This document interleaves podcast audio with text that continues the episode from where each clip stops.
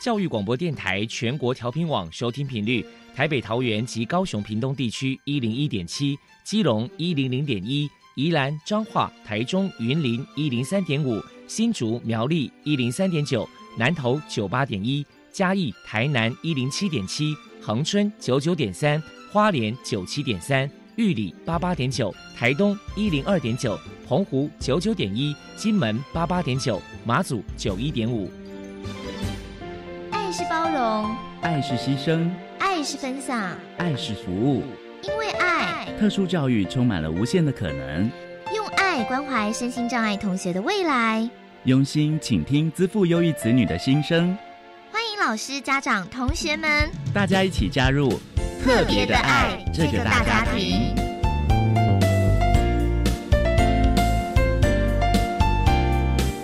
本节目由教育部学生事务及特殊教育司指导，国立教育广播电台监制。欢迎收听。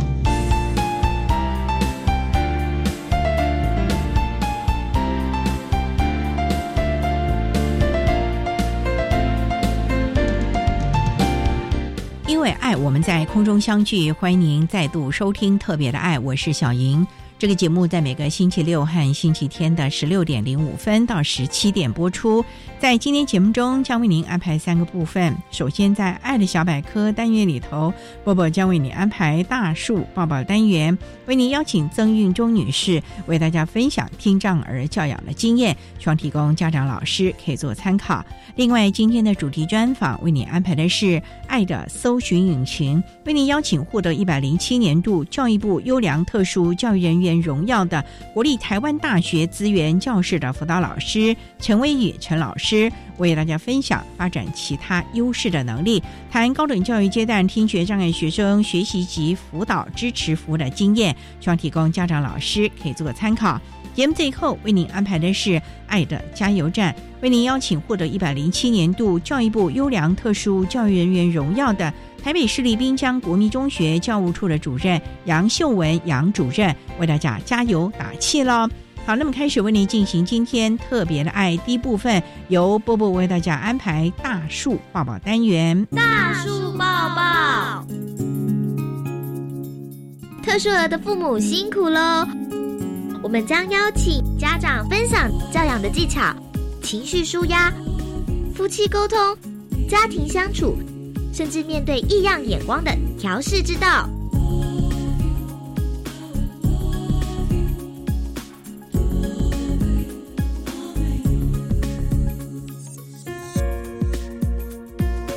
Hello，大家好，我是 Bobo，欢迎收听大树抱抱。今天我们特地请到了曾运中小姐来到节目现场，跟大家分享听障儿的家长教养经验谈。曾小姐的儿子亮亮今年四岁，是极重度听障的小朋友。首先，我们先请曾小姐来谈一谈，知道孩子有听觉障碍，当时内心的心酸跟难过是如何走出来的呢？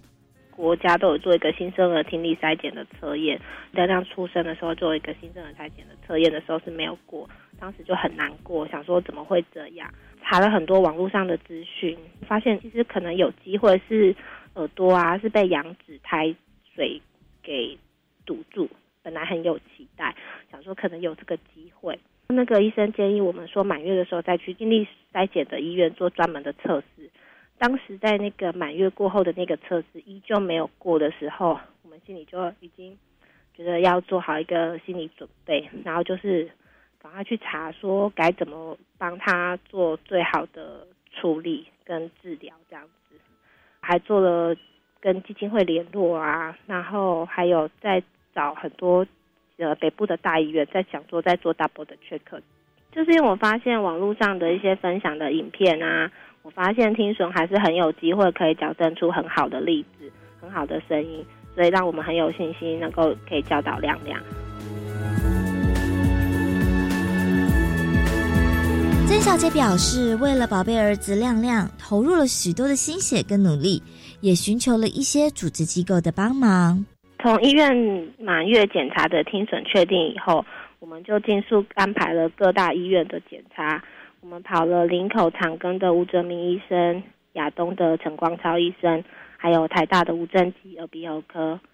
然后在北部的权威几乎都看过了，我们也都 double check 了这三家的听力检查报告，确定出来亮亮真的是极重度听损的小孩子，所以我们就赶快的联络了婴儿界疗愈机构的专业亚文还有妇联，然后尽速的帮亮亮安排课程，还有地区性的基金会也有我们的天使之音。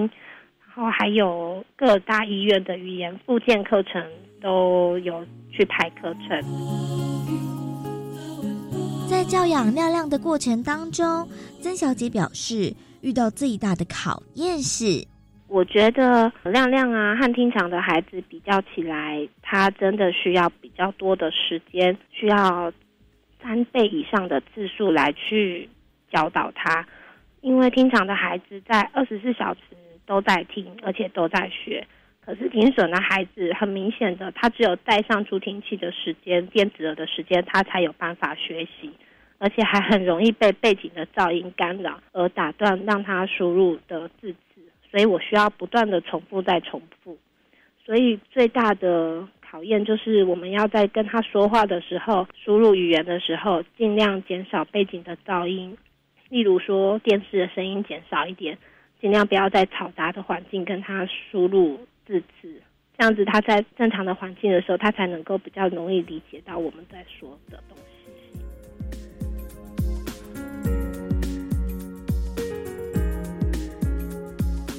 曾小姐表示，亮亮呢还有一位大他两岁的姐姐，到底亮亮跟姐姐的相处互动，曾小姐有什么样的教养诀窍呢？我们请曾小姐分享一下。我觉得我很幸运的是，因为我亮亮还有一个姐姐可以帮忙。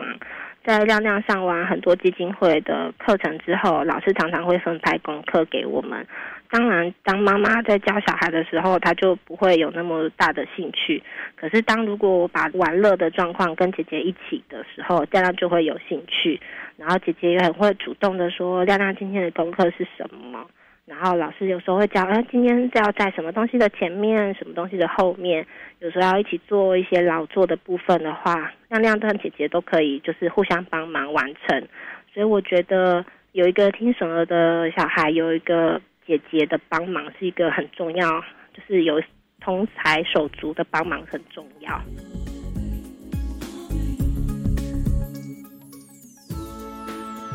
面对听障儿的情绪问题，曾小姐又有什么样的教养方法呢？我们请曾小姐分享一下。觉得还是要很有耐心和坚持一些规矩，尤其在他们还是小 baby 的时候，又听不好，然后听觉理解都没有很理解，很辛苦。有时候像听堂的小朋友，妈妈可能在很远的地方说：“来喽，来喽，没关系，妈妈快来喽。”对亮亮来说是完全没办法，尤其当他在生气，更更没有办法听清楚。所以呢，我觉得他就是要需要宝宝安抚。所以当初他真的就是一个黏 T T 的小宝贝。所以我觉得给家长分享就是加油，坚持下去，他慢慢会长大，慢慢输入他，他就会懂了，然后会越来越好。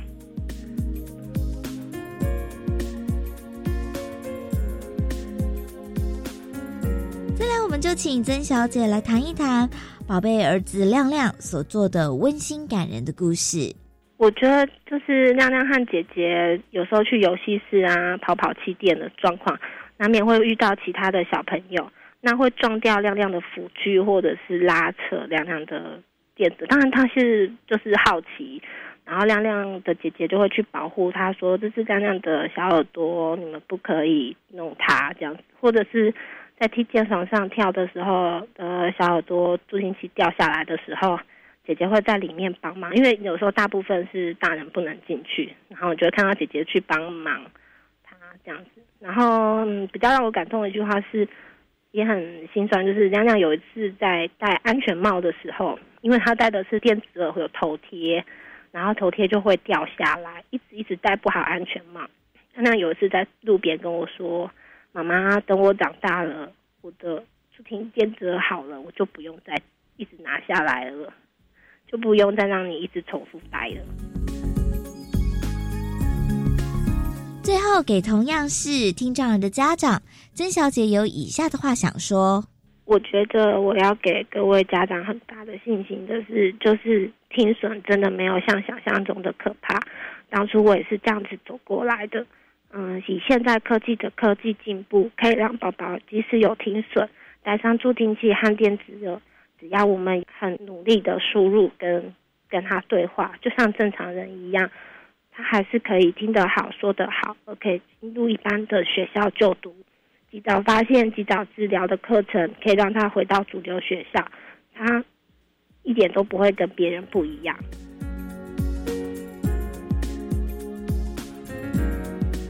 非常谢谢曾运中小姐接受我们的访问。现在我们就把节目现场交还给主持人小莹。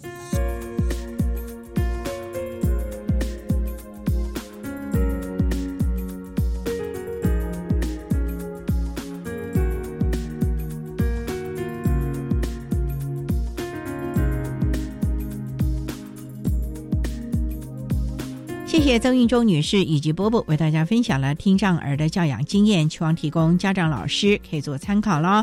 您现在所收听的节目是国立教育广播电台特别的爱，这个节目在每个星期六和星期天的十六点零五分到十七点播出。接下来为您进行今天的主题专访，今天的主题专访为你安排的是《爱的搜寻引擎》，为您邀请获得一百零七年度教育部优良特殊教育人员荣耀的国立台湾大学资源。教教师的辅导老师陈威宇陈老师为大家分享发展其他优势的能力，谈高等教育阶段听觉障碍学生学习及辅导支持服务的经验，希望提供家长老师可以做参考了。好，那么开始为您进行今天特别爱的主题专访，《爱的搜寻引擎》，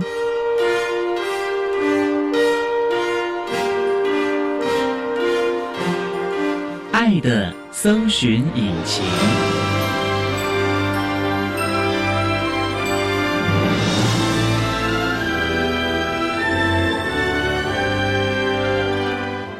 天为大家邀请到的是获得一百零七年度教育部优良特殊教育人员荣耀的国立台湾大学资源教室的辅导老师陈威宇陈老师。老师您好，主持人您好，各位听众朋友大家好。今天啊，特别邀请老师为大家来分享发展其他优势的能力，谈高等教育阶段听觉障碍学生学习及辅导支持服务的相关经验。那首先啊，想请教陈老师。国立台湾大学目前有多少个系所呢？目前全校我们有十一个学院，大概五十四、五十五个系，一百一十五个左右的研究所。哇，那有多少学生？上万了吧？一百零六学年度的资料大概是三万一千多个学生。哇，那很大的学校啊！是，因为我看这个校园分布在各地啊，对，都蛮多元的。是，也想想目前有多少身心障碍的学生在台大就读啊？我们在一百零七学年，就是现在的这个学年度，我们的身心障碍学生人数有两百四十四位。哦，那也很高哎。是，所有障碍类别都有了吧？除了智能障碍，其他的类别我们都有，也就散在各系所就读了。是是的。那也想请教老师啊。这么多的类型，校园又这么的大，你们辅导老师会不会很辛苦？该怎么来辅导他们呢？一般来说，我们的学生入学的时候，我们让他第一线能够先接触到资源教室，至少他知道，当他遇到什么困难的时候，知道哪里可以找到人求助。之后，学生大部分的时候会在他自己的系所。我们也会让他知道，在系所里头，如果他遇到任何困难，他可以找哪一位助教，或者是哪一位系所办的行政人员。那我们就会跟这位行政人员保持很密切的联系。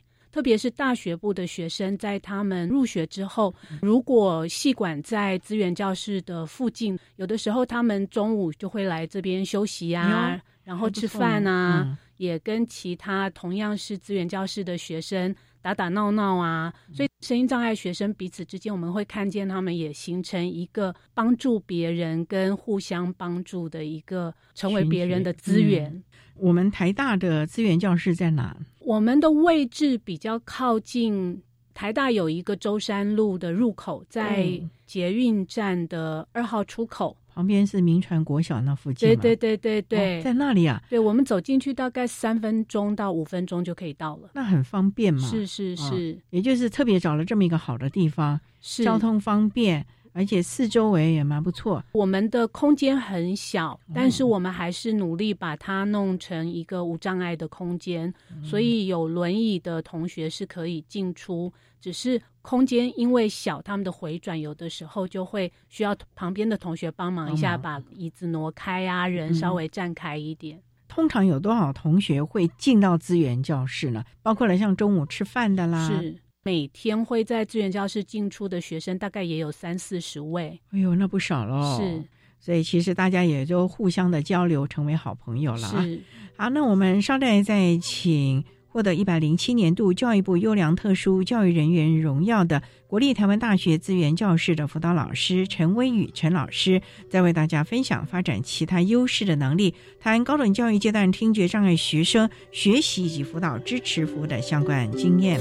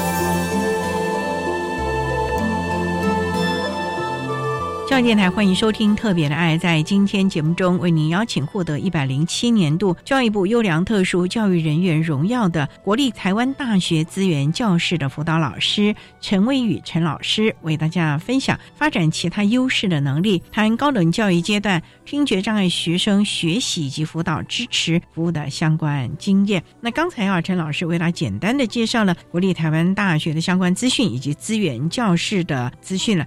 那也想请教陈老师，从事我们资源教室的辅导工作大概多久了？我到今年刚满九年。是什么样的机缘会来从事辅导工作呢？我来之前也想了很久，但是刚好是个人生涯的一个转换过程。知道台大有这个职缺，那我自己是学社会工作，虽然过去没有跟身心障碍者工作的经验，但是训练本身对于身心障碍的需求、他们的心理样貌、他们跟环境的互动所产生的对个人的影响，这些部分在学校里头是有教过的。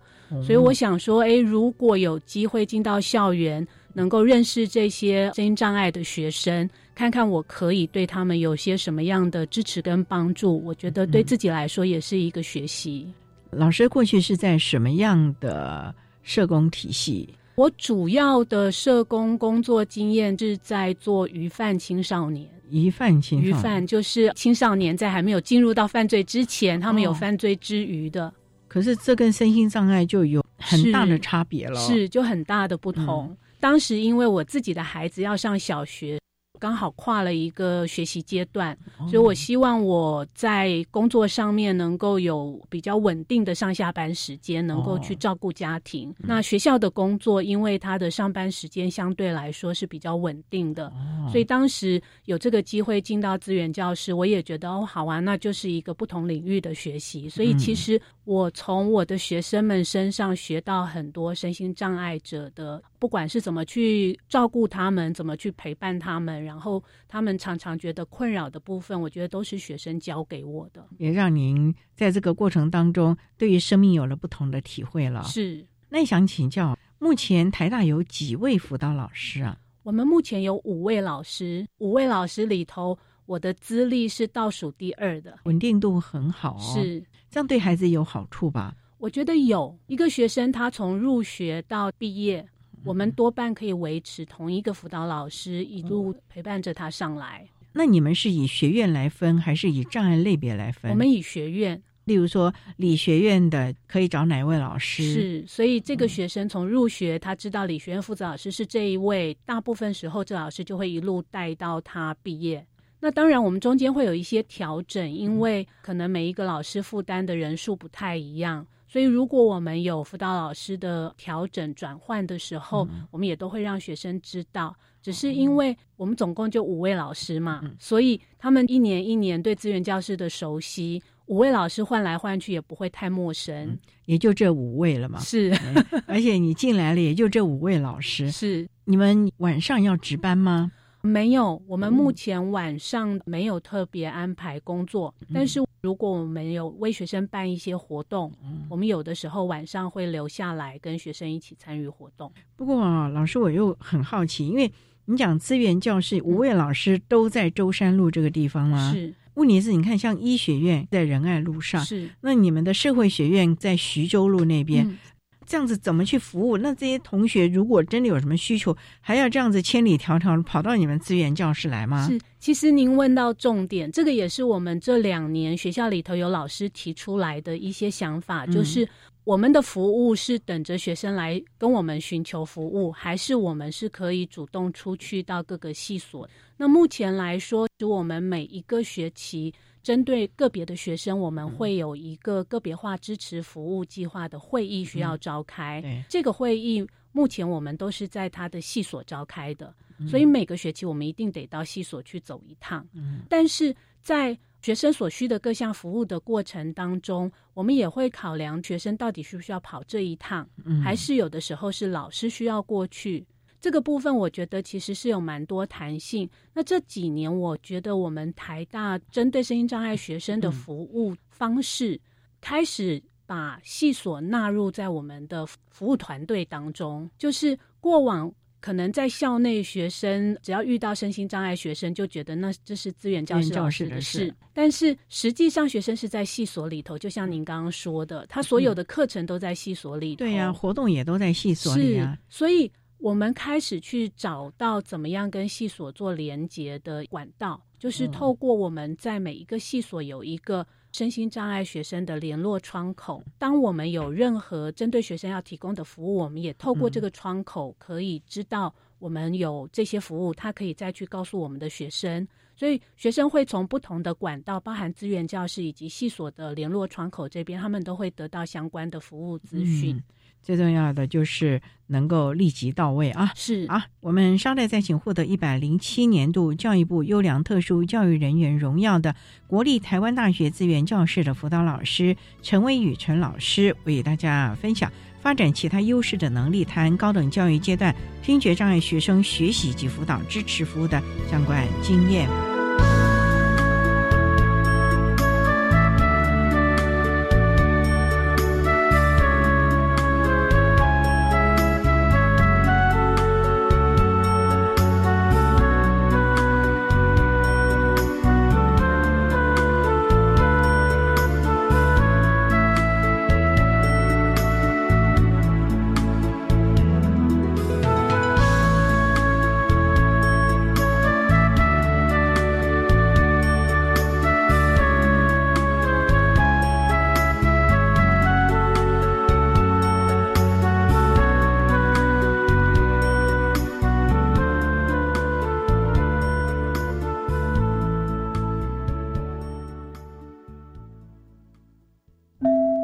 是没有教科书的一堂课，考试不会考，学校不会教，直到我们成了父母才发现，原来教孩子真的好累。其实，只要掌握一些教养的方法，不只能和孩子更亲密，也能够打造更良好的亲子关系哦。教育电台特别规划这样做更贴心专题策展，教您如何掌握三大教养原则，和孩子关系更亲密。请上网搜寻教育电台 Channel Plus，这样做更贴心。防范流感，大家要注意：肥皂勤洗手，戴口罩。打喷嚏要用面纸或手帕遮住口鼻，或用衣袖代替。跟别人说话尽可能保持距离一公尺以上。有类流感症状应尽速就医，在家休息，不上班不上课哦。防治做得好，流感不打扰。以上广告是由疾病管制署提供。届我的未来我做主反毒微电影竞赛征件报名开始喽！从即日起到一百零八年四月十号礼拜三下午三点截止，只要你是在校学生或者是教育替代役，以反毒为主题，拍摄七分钟以内为短片，就能够参加竞赛哦。奖金最高二十万，你还在等什么？详情请上我的未来我做主网站。以上广告由教育部提供。管那么的水，落嘎西木啊！大家好，我们是欧开合唱团。您现在收听的是教育电台。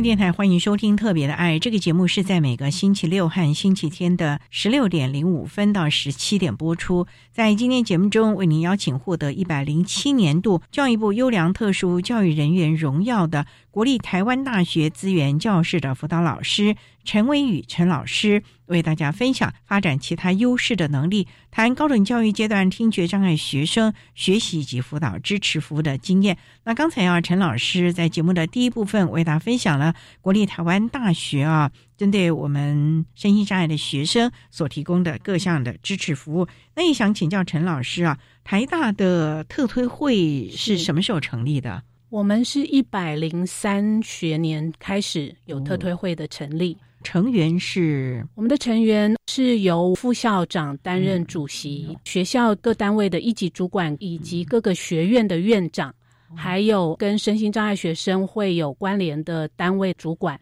作为特推会的委员。那有学生吗？有，我们有两名学生代表，是资源教室的学生。呃，对，然后我们的学生代表必须要是两个不同的障碍类别，希望他们可以为不同障碍类别的学生提出他们的需求。有家长吗？家长目前没有哦，因为学生也够大了，是可以来处理一些事情了。那也想请教了，今天主要谈的是听觉障碍的孩子。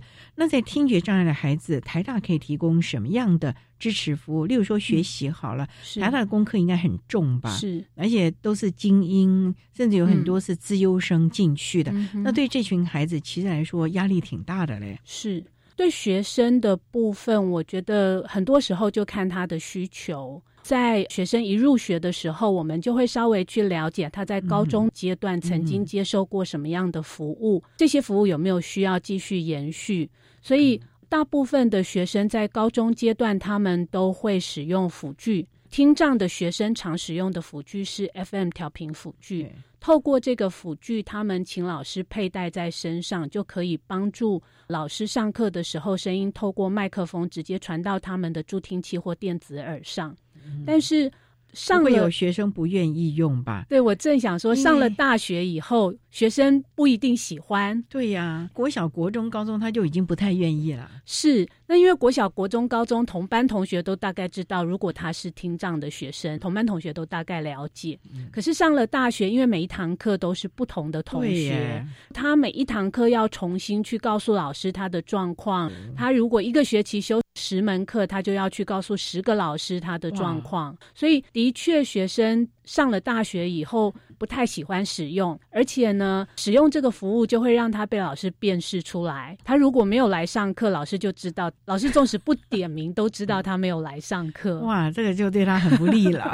是，所以大部分的时候，我们通常会问问学生，他希望怎么样去调整他自己的学习方式。那在大学阶段有个好处是，大部分的老师他们上课使用投影片，投影片呢几乎都会在课前就提供。那如果有一些老师是比较倾向课后才提供的，那我们有的时候会请老师能不能够同意课前先给我们这位学生，所以他在上课的时候，面对老师要上的这些内容，他不会是完全陌生的。以往我们的学生通常在国高中阶段都会说他们的座位希望坐在前三排，现在不会了吧？现在他们会自己去找离喇叭近的位置。哦，所以我觉得也随着他们年龄增加，他们开始知道什么样的管道对自己增加听觉的状况会有帮助。哎，老师想请教，像台大听障的孩子啊、是。大概都是在哪一些系所啊？如果是在比较文学的，那不是就很吃力了吗？其实文学院还不少哎、社科学院哦也是一个大宗，管理学院甚至理学院、工学院都还招收蛮多听障生的。哇，那这样子功课很重哎。是，但是我觉得这群孩子他们从小大概也建立起他们自己学习的模式。有没有资赋优异？我想有一些，可是相对他们是很认真的，他们真的花比别人更多的时间要去复习功课，因为上课他没有办法抄笔记，所以他必须很认真的看着老师，然后在课堂上面很专注。所以我觉得这些对他们的学习都会有帮助。你们没有提供笔记代抄员或者是手语的协助吗？我们目前没有特别做笔记代抄。嗯但是我们鼓励学生可以试着自己去跟同学借笔记，因为对他们来说，他们需要知道怎么样去向别人寻求协助。讲到寻求协助，那就牵涉到他对自己的自我认同以及自我接纳，知道我在听觉这个部分是我的弱势，可是我仍然可以跟人建立良好的关系。有的时候，也许我需要同学的协助；有些时候，其实我是可以去协助其他同学的。这个部分是你们让他自己去跟同学谈这个问题，还是你们要带着他？我们通常会先问、你班上有没有几个比较好的同学。一般来说，在他入学的时候，刚刚有提到开个别化支持服务计划的会议，这个会议通常我们会邀请他系上的行政人员、助教以及系主任，还有导师吧。通常导师就会帮忙稍微观察一下学生在课堂当中跟其他同学的互动状况。那如果学生自己身边是有几个好朋友，通常我们就会鼓励他自己去借。必要的时候，当然我们还是会透过助教啦。嗯所以你们也跟系上的关系连接的非常紧密了。我们一定得要这么做。因为就像之前您所提到的，嗯。不能光靠资源教室，因为是。台大这么大，是。效力这么广，还必须连接了系所的支持，一起对那个孩子提供最好、最适切的服务了。是，而且还在这个系里面，这个系所对孩子的要求应该会更了解了吧？不像你们，对，因为隔行如隔山呐、是，嗯，对啊，所以在学习的需求上面，还真的要仰赖系所去给他们相关的资源。我们稍待再请获得一百零七年度教育部优良特殊教育人员荣耀的国立台湾大学资源教室的辅导老师陈威宇陈老师，再为大家说明发展其他优势的能力，谈高等教育阶段听觉障碍学生学习及辅导支持服务的相关经验。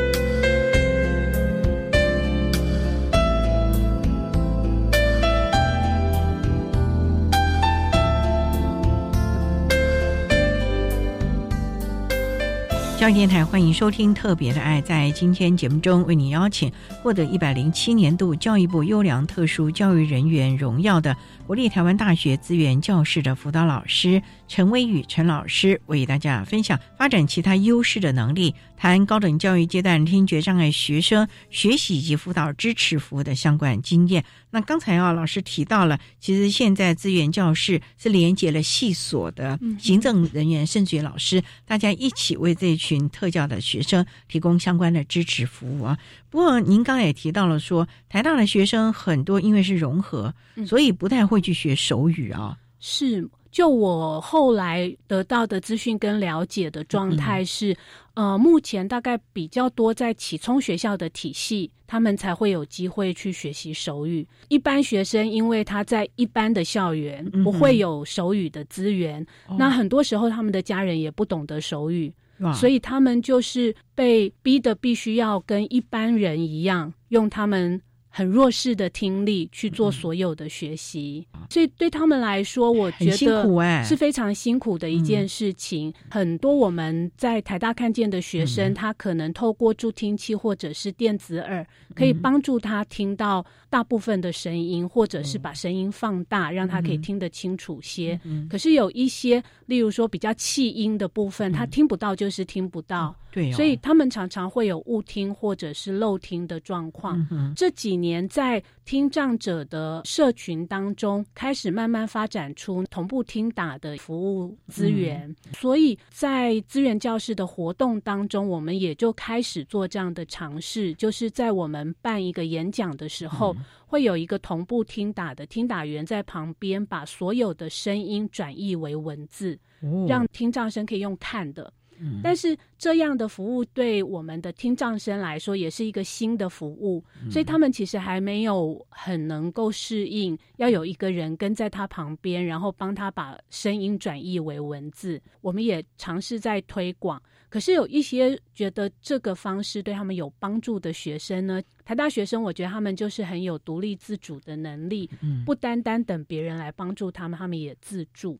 所以我们的学生曾经在特推会里头，刚刚您提到特推会提出来，希望学校的听障生是可以常常得到听打服务这样的一个协助。可是听打员要受训呢？是。当然，我觉得大学生有一个好处，是因为我们的大学生打字速度都蛮快的。对对对。只是说，在专业科目上面，有些时候专业能力能不能够去把这个听打的资讯转译成文字，那是一大挑战。嗯。但是台大，我觉得也就从善如流，所以。我们在特推会后来是通过学校的三大庆典，统一由学校做同步听打的服务。这个听打员哪里来啊？我们就会去找专业培训的。过去生辉培训过一群听打员，他们的能力很强。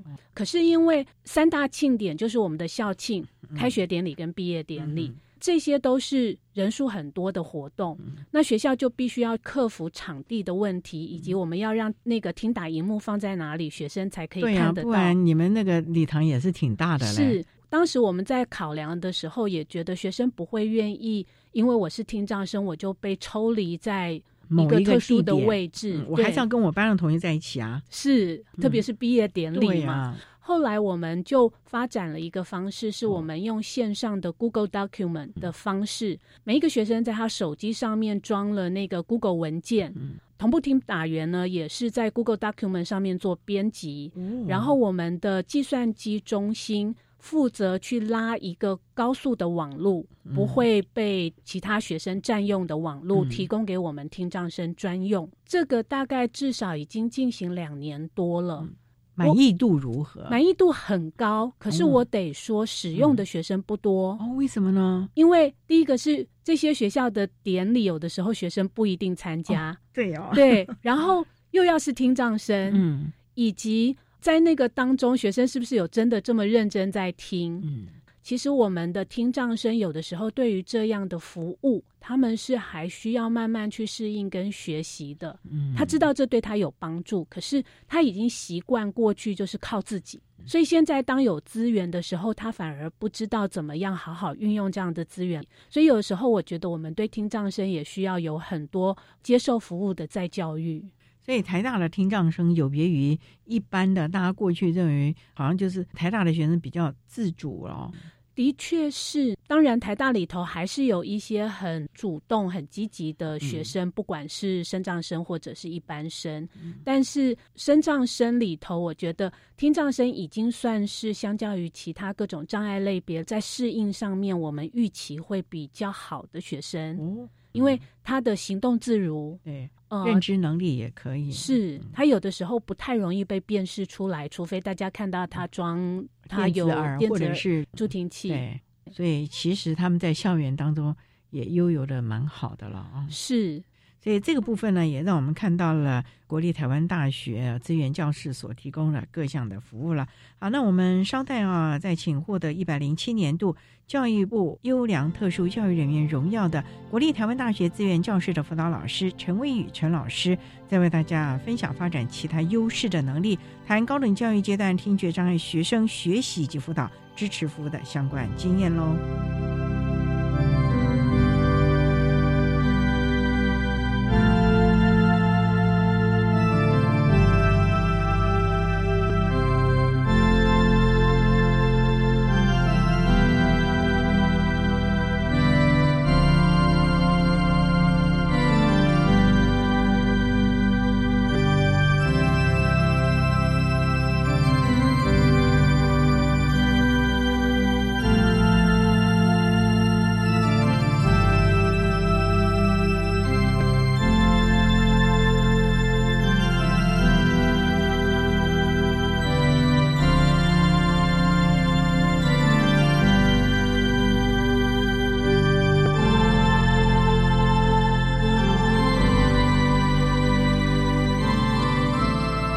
教育电台欢迎收听《特别的爱》。在今天节目中，为您邀请获得一百零七年度教育部优良特殊教育人员荣耀的国立台湾大学资源教室的辅导老师陈威宇陈老师，为大家分享发展其他优势的能力，谈高等教育阶段听觉障碍学生学习及辅导支持服务的相关经验。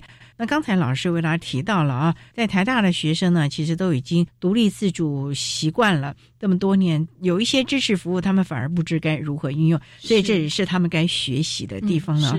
不过呢，台大的孩子真的都能够适应良好吗？因为每个人也都是第一次去上了所谓的大学啊，可能有很多的上课啊，或者同才啊，甚至于跑班啊，还有整个校园这么大。再加上我们的听障孩子，虽然说可以看得到，可是有很多还是要靠听觉吧。是我们的确有一些学生，您刚刚提到听觉上面的需求，我们曾经有碰过学生像傻大姐一样，因为他听不清楚，个性活泼的孩子，又大咧咧的。对，但是呢，我们就很担心他每次上课的时候搞不清楚下个礼拜要考试。因为听不清楚嘛，那所以有的时候我们就要告诉他说，老师在一开学的时候会发一份课程大纲，上面就会把所有的规定都报出来。你每一次上课的时候，就要去跟同学确定今天的内容以及老师对下个礼拜课程的要求。的确会碰到这种比较糊涂的学生。但也有碰过比较紧张的学生，我必须说，听觉障碍有的时候我们看起来就是一个听障的议题，可是这个听障，也许孩子从小到大受过一些霸凌的经验，或者是小时候被同学欺负的经验，会导致一个孩子对人的信任感有限。那我们曾经处理过一个学生，他就是一个听障的孩子，碰到老师在上课的时候对他的一些要求，他觉得不合理。那那个不合理的原因，是因为他认为老师针对他是听障生而歧视他。那我们沟通跟了解之后，觉得应该没有这样的状况。可是这个学生呢，大概从大一到大三、大四，一直就跌跌撞撞的在学习上面是很挫折的。是他个人的心情喽？对，我觉得多少有一些他个人的过往不愉快的经验，让他把他 copy 到这个场域来了。因为他不愿意别人知道他是听障生。他会用头发把他的助听器给遮住，所以不会有人知道。可是当老师对他有一些要求，或者是觉得他不够认真的时候，他就会把听障这件事情拿出来说：“我是个听障生，可是你没有顾及到我的需求。”这个学生后来延毕，嗯可是他顺利毕业，哦在最后他留在学校的这一年多的时间，我觉得其实他有蛮大的转变。怎么说？他开始很认真，以前他是真的很混，开始很认真的念书，然后他开始觉得自己过去好像有点太幼稚了，一所直到他谓的幼稚是说有点揣测别人。。我会知道这些部分其实是他在毕业之后再联系，因为他们有的时候毕业也不会告诉资源教室，所以我们都在暑假之后都会电话联系追踪学生的状况。他在我跟他联络的时候，他就告诉我说：“老师，我觉得现在想想，我大一。”大二那时候很幼稚，哦觉得好像常常无理取闹，给老师带了很多麻烦。这个是一个我觉得在学习的历程当中花了四五年、五六年，我去看见他的转变的。所以刚刚您提到，我们一个老师帮助学生从他入学一直带到他毕业，我觉得这个历程，除非我们是这样带着学生，我们才会经历到这个过程，他所经验到的成长。嗯其实老师啊，也都是用心。博感情的，把这些都当做是自己可能兄弟姐妹或者是自己的孩子、嗯这样来看待了。嗯。不过呢，家长这一块呢，我倒是蛮鼓励家长在孩子进入大学阶段要开始学习放手。我得说，会进得了台大的孩子，大部分他们的家庭支持是非常的完整跟强烈的。可是相对的，父母亲对孩子就会有一些期待要，求特别到了生涯的这个区块。最简单的来说，我们常听到就是考公职，因为觉得进入公职，我们的孩子比较稳定了，是衣食无余，然后可以在经济上面独立。可是很多时候，孩子没有想要被局限在公务的体系当中，哦他们很想要有自己的发闯一展。闯啊是，那为什么同学可以出去闯，我就不行？嗯那很多时候我们会在这个过程看见父母亲跟孩子的角力。我觉得那你们在中间不是也挺为难的吗？是我们有的时候是要回来说服父母，孩子不见得只有公职一条路才能够稳定他的生活。孩子所需要学习的也不是只有单单把书念好，因为的确我在台大看见蛮多家长觉得孩子就把书念好就好，所以很多孩子在人际关系上面是比较弱势的，特别又加上听障。有的时候听不清楚，他也不懂得怎么回应别人的时候，造成了误会。是那个误会，又加上他累积连接回自己障碍的部分，其实很多时候，我觉得孩子就会在未来的发展上面非常的受限。所以，其实我觉得父母亲也许可以多相信孩子一些，多信任你的孩子是有能力的。今天他有能力进入一个高等教育的学习阶段，就代表他有能力跟其他的学生一样，好好的发展他自己，好好的让他成为一个能够独立自主、能够照顾好自己的成年人。不过，那老师啊，想请教了，那我们这群听障的孩子毕业了之后，工作如何呢？这两年，因为有个学生是从大一带上来的，他其实不算是我自己院系各管的学生，嗯但是因为一些活动，我跟他有比较多的接触。他是职能治疗系毕业的学生，那这个学生毕业之后考上职能治疗师，他也是听障。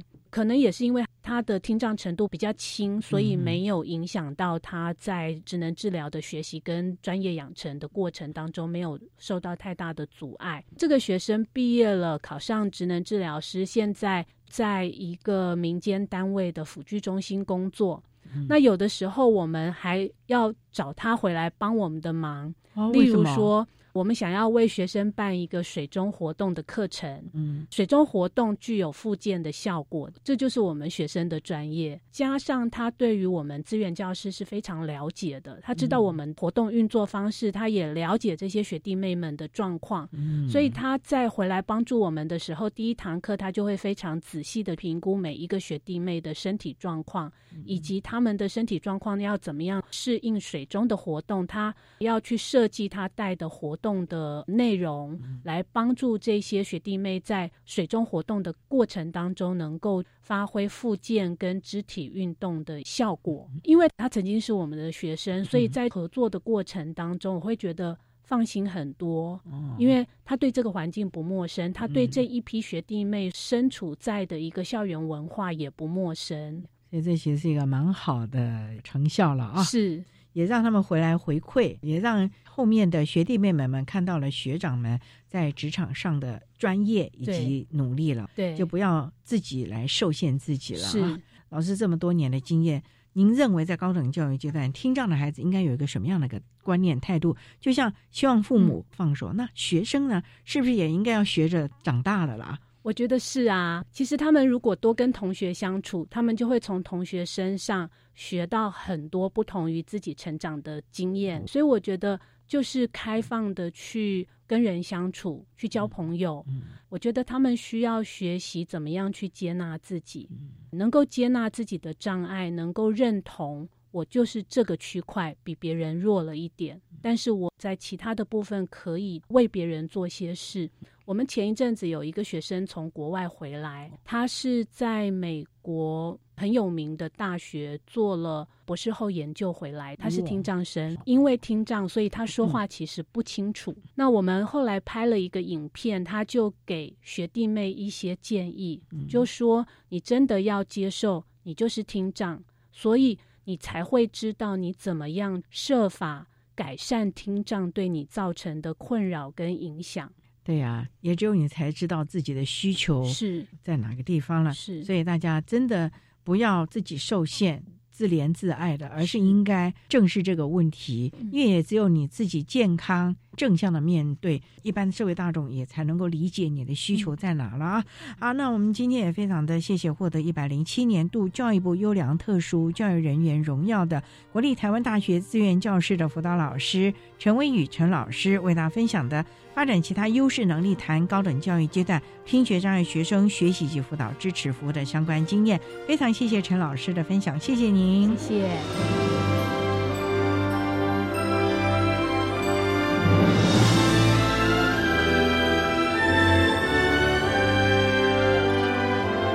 谢谢获得一百零七年度教育部优良特殊教育人员荣耀的国立台湾大学资源教室的陈威宇辅导老师，为大家分享了高等教育阶段听觉障碍学生学习及辅导支持服务的经验，希望提供家长老师可以做个参考了。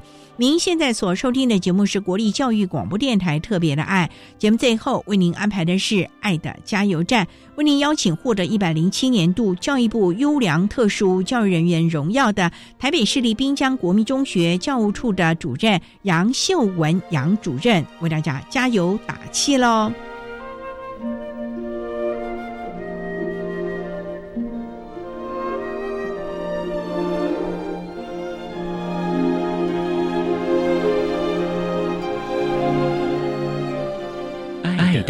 加油站。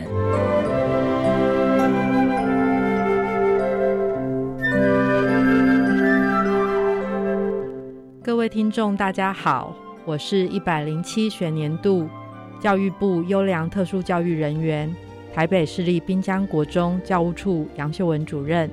对于听障教育，我有几点建议：同理听障者的困难，支持手语翻译及听打服务。共同创造一个无障碍、更友善的社会。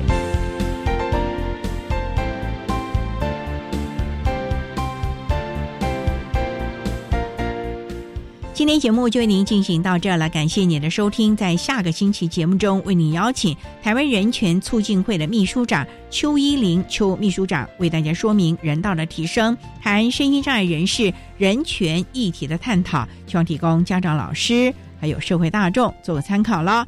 感谢你的收听，也欢迎您在下个星期六十六点零五分再度收听《特别的爱》。我们下周见了，拜拜。